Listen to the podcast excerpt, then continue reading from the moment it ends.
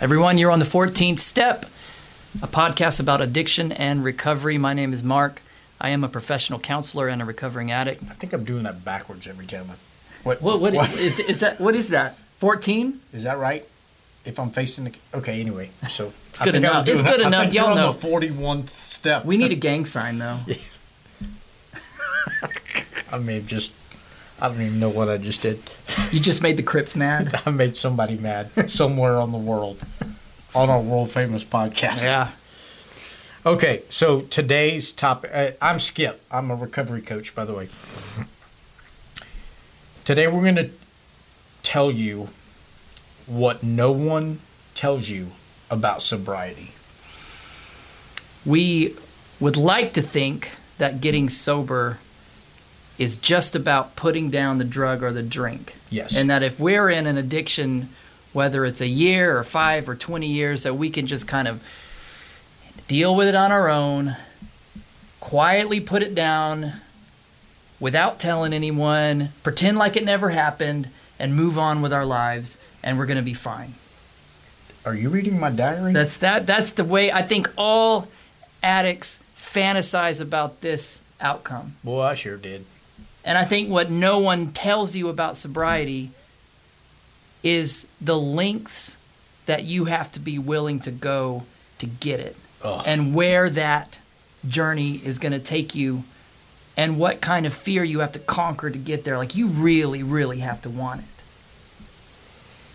It's like mountain climbing almost. It is, and you've had that experience. I've had that experience, and I I uh, I probably tried to quit over a twenty year period of time. I was at least once a year, Uh huh. if not more. So I've gone through withdrawals twenty times, maybe Uh huh. fifteen, maybe. I mean, I'm just whatever. Tried to quit. That was my life. I wanted to quit taking the pills I was taking. Never have to tell anybody about it. Just be able to pat myself on the back and say that's one other thing I was able to conquer, and just go, man, that was a bad period of time in my life. What was the fear or what was holding you back from wanting to tell people about it or, or wanting to kind of like kind of hide it and, and Well, and it's an obvious question I know. It is the first. Well, the uh, most obvious thing is I'm in ministry. Uh, I work and have worked in full time vocational ministry uh, in a church since 1997, uh, 1998. So um, that was first and foremost. Is I didn't want to have to. Uh, how can you do that? How can you work in a church and then have a problem taking uh, pain pills? 'Cause you're You in know a what I mean? you're in a position of leadership big time. where people are looking to you Big time. for answers and you're a, a model of, of living for, for people. You know, You're in the spotlight. The outside package I know is incredible, but the, the sorry, the inside That's that's perfect. was a mess. The inside was a mess, and it, it got to be more of a mess the longer that I kept it inside. And I knew. Here's the thing that I knew. I knew even two years into my issue that for me to get if I was ever going to get past this, I was going to have to be that guy. And by, by that, I mean I was going to have to be that the guy that goes to treatment and the guy that admits everything, the guy that doesn't keep anything a secret about it anymore. I'm going to have to tell everybody about it because that's my personality type.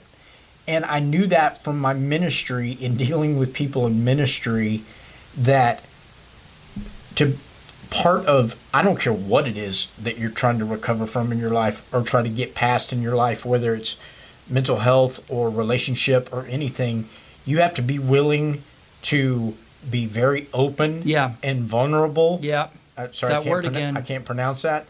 And able to share because if you can't do that, then you can't help somebody else because that's the whole end of this story is by the end of your journey your journey needs to turn around and be able to help somebody and i knew that if i was ever going to try to help somebody it was going to be the experiences and difficulties that i trudged i was going to have to climb that mountain Yeah. to show another person how it could be done. and the things that you said that you knew you would have to do, which is openly sharing, telling people about it, being vulnerable. This is why so many people never get clean because those are the things that I think addicts fear the most. And there are good reasons. There's great reasons. Addiction, in a lot of ways, is the survival mode. And the way that we survive in our addiction is by being secretive and not sharing. Because if I'm addicted to my substance and I'm having to work my little hustle to get it and to make sure I have enough, and I'm not going to tell people about that because if I start telling people about it, someone's going to make me stop. You know how they say that there's tools that you use Mhm. in sobriety? There's tools you use to stay addicted to Oh, to. yeah. And that's a whole nother toolkit. And we're, we're good at that oh, toolkit. man. Real good. I can make that's myself spy. appear. That's spy tools. That's Spy tools, right? I can make myself appear like I've got it all under control. No one is knowing how many like doctor numbers I have, or contacts I have, or where I have to go here, or where I have to go there, or why I'm really late, or why I'm calling in sick. It's a double life that I'm having to live. If if an addict wants to have any kind of job or anything, or, or uphold a family, like it's a double life. It is. It's like It- you're a double agent, but it- you're you're not working for anybody. yeah, but it's like way sadder. oh, it's way worse. Yeah. And so, doing the things, the links that we have to go to, and the courage that we have to have, there's no wonder that you can't just do that by yourself. You have to have support. That's right. And so, in what no one tells you about sobriety is once you get sober, that doesn't fix your life. It, It doesn't, doesn't. fix you, does it? It doesn't. And that is reflected in 12 step recovery because what is step step 1 is putting down the drug or the step 1 is getting sober. That's right. Step 2 through 12 is all the other stuff. That's right.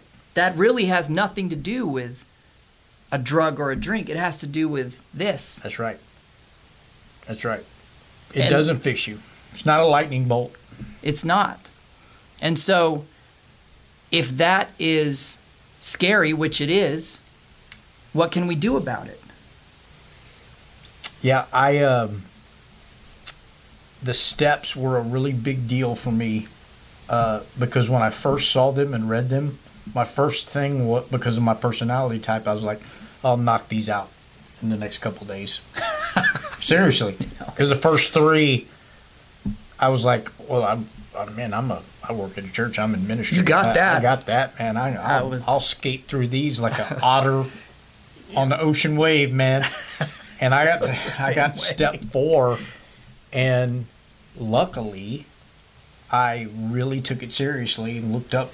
I actually looked up some things on YouTube and heard people talking about it and what a big deal it was. And even in the meetings that I went to, some people were talking about it.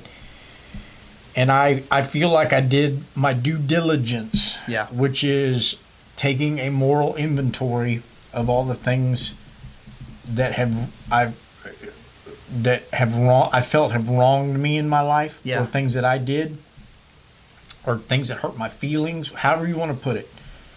And it it it's you're not gonna come up with this list in an hour. This is the thing that has to happen over months sometimes or whatever because in the oddest times you'll be driving and all of a sudden something will pop into your mind from when you were nine years old that really hurt your feelings or when somebody did something i would sit and write that down on my phone mm-hmm.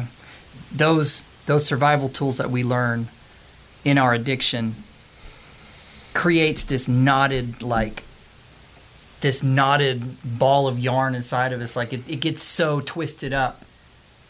If you uh, if you lie for 20 years oh.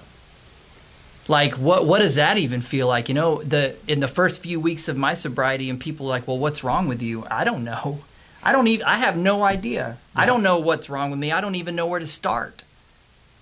And what this 12 steps do especially when you start getting into the fourth step and on down where you're doing the real kind of work on yourself is it starts to uncover maybe a little spot here or a spot there that you can start to untangle some of that that's exactly right. and start to make sense of it.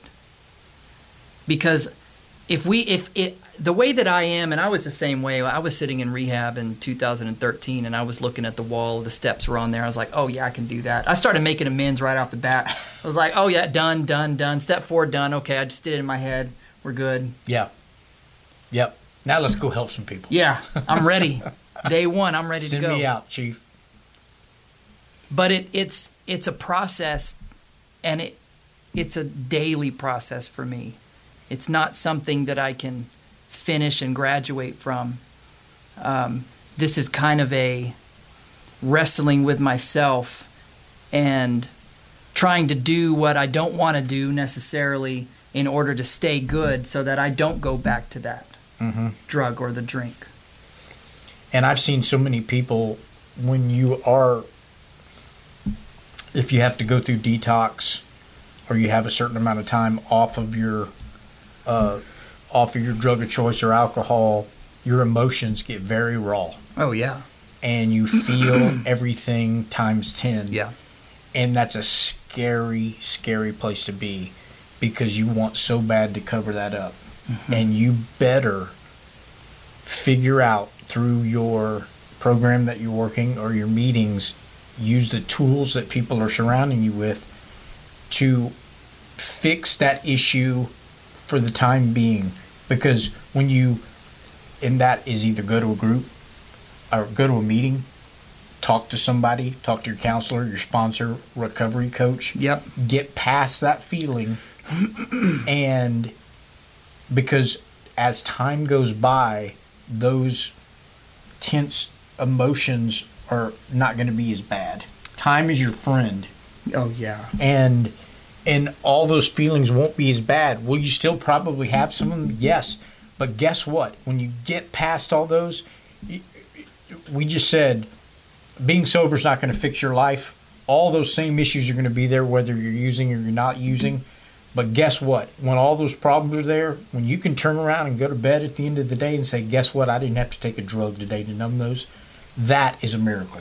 Well, I would say that if you don't surround yourself with people in recovery or counselors or people in meetings, then I think your chances are, are just they're just not as good. they're not they're not I would suggest for everyone who's trying to get sober, use every resource that you have. Go to meetings, get a sponsor, get a recovery coach, get a counselor, do all of those things because you are going to be a raw nerve. for a long time And if you don't have that support, that's going to be overwhelming very, very fast. It is, and it, it, it is. A raw nerve is the best way to put it because I remember even crying by watching a dumb commercial. Yeah, a puppy. Anything. Yeah. Especially music because that's such a big part of my life. I would just, and that helps me, but it also just exposed my feelings. My feelings were so raw because I hadn't felt anything in years Yeah. like that. And uh, we're supposed to, that we are supposed to have up and down emotions in our life. I just couldn't regulate them, you know? It's hard for us to trust, but I would encourage anyone, you know, trust the program. The program is there as a step by step thing that will give you relief from addiction. Yes. It eases you into it. If you can have the courage to walk into a meeting and sit down and say, My name is, and I'm an addict, then you're like on the path. That is almost like you're 90% there. You are. Because if you can summon that kind of courage to do that, you can do anything that the program asks you to do. Once I told, once I told at my first meeting and I said, I'm skipping, I'm an addict. Yeah. Once that came out of my body, I knew I was going to be what I always knew I was going to be You know to that be. you could be okay. I even walked up on stage at my church That's at that right. point and, and told the entire uh, congregation of my struggles. And guess what? All my fears and all this stuff that I built up, none of that happened. That's right. And that act of doing that, where you're on a stage telling your congregation about what you struggled with, you couldn't even have fathomed that Oh. 10 years before that or five never years before that. Never ever. And never. the fact that you can kind of incrementally work up to that with a program that's designed to unravel all that stuff, that's what recovery is. It is. And and it's a really beautiful journey to be honest it's something that if we don't want to miss out on that because that's growth That's where we stop killing ourselves and start living. That's right. And we learn that that source of shame that we carried with us so long is the very thing that gives other people hope. That's it. And it heals that shame. Amen. That's a amen to that. That's the end of that journey is your story and your journey is going to help somebody else. And uh, I think so. What no one tells you about sobriety is is the great links you're going to have to go to get it, but also it's only the beginning of your journey. That's right. And and it's not something I think that should frustrate anyone from trying to get sober. It's just do, you, we don't have to think about the whole mountain. We just have to think about the first step of that mountain. That's right. The first footing. That's it. We try not to look all the way at the top or look all the way down. We Right. just look at the next step that's right in front of us and it will start to make sense as we take those little steps. It does. It does.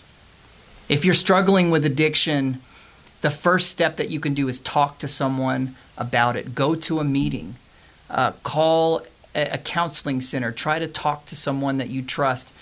It will lead you on a path that you cannot even imagine how good it can be.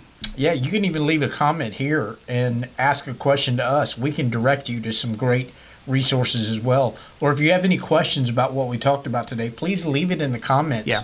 Or if you have a question you'd like us to discuss, Yeah. uh, we'd love to do that. But thank you for joining us today on the 14th step. Thanks, guys.